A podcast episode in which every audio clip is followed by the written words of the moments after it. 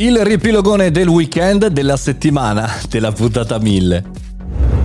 Buongiorno e bentornati al Caffettino Podcast, sono Mario Moroni e anche oggi qui nel nostro weekend del Caffettino Podcast riepiloghiamo le puntate che abbiamo tracciato, trattato e visto e mangiato ed ascoltato durante questa lunga settimana che tra l'altro ci ha visti festeggiare per la puntata numero 1000 di questo podcast. Lunedì abbiamo lanciato una notizia molto interessante che riguarda il conflitto Russia-Ucraina perché eh, grazie a degli airports eh, che sono stati rubati eh, da un russo a eh, un cittadino ucraino, lo stesso ucraino ha tracciato l'esercito russo nei suoi spostamenti. Abbiamo visto come in questi mesi eh, il, la tecnologia è stata fondamentale per quanto riguarda anche lo spostamento di informazioni e di persone e questo caso è sicuramente molto molto emblematico. La modifica del tweet su Twitter è sicuramente una modifica importante, non c'è solo la notizia settimanale dell'acquisizione di Twitter da parte di Elon Musk al 100%, ma anche un cambio di passo verso il cosiddetto free speech e la modifica eh, di quanto detto è sicuramente un bel turn point molto importante.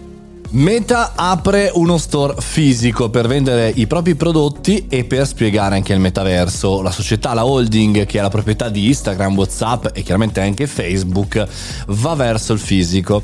Io la prendo anche come una sorta di cambiamento del eh, sì, il metaverso è una figata. No, il metaverso va spiegato, bisogna capire quali metaversi, come, perché, perché altrimenti anche Fortnite, eh, per assurdo, come provocazione è un metaverso. E infatti Meta si mette a fare le cose fisiche, ad andare dalle persone. In test chiaramente vicino alla sede di sviluppo di questa tecnologia, ma presto credo anche in giro per il mondo. Giovedì è stata la giornata, è stata la giornata più importante dell'anno? Può darsi, almeno è quella la ricorrenza che mi dà più soddisfazione negli ultimi tempi, ovvero la puntata 1000. Andatevela ad ascoltare, la puntata è di giovedì 28, ma andatevi anche a vedere il documentario che abbiamo pubblicato su YouTube e sui miei social, ma non soltanto.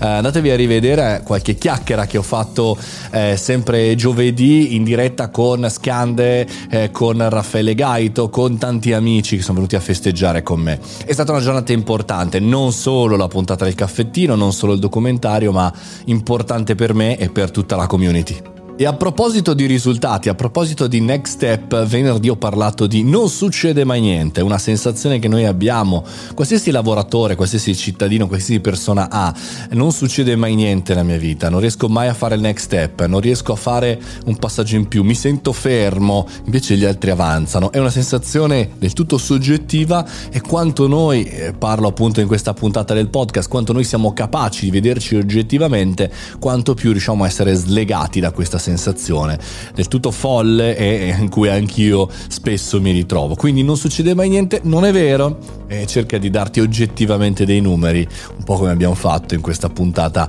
numero 1000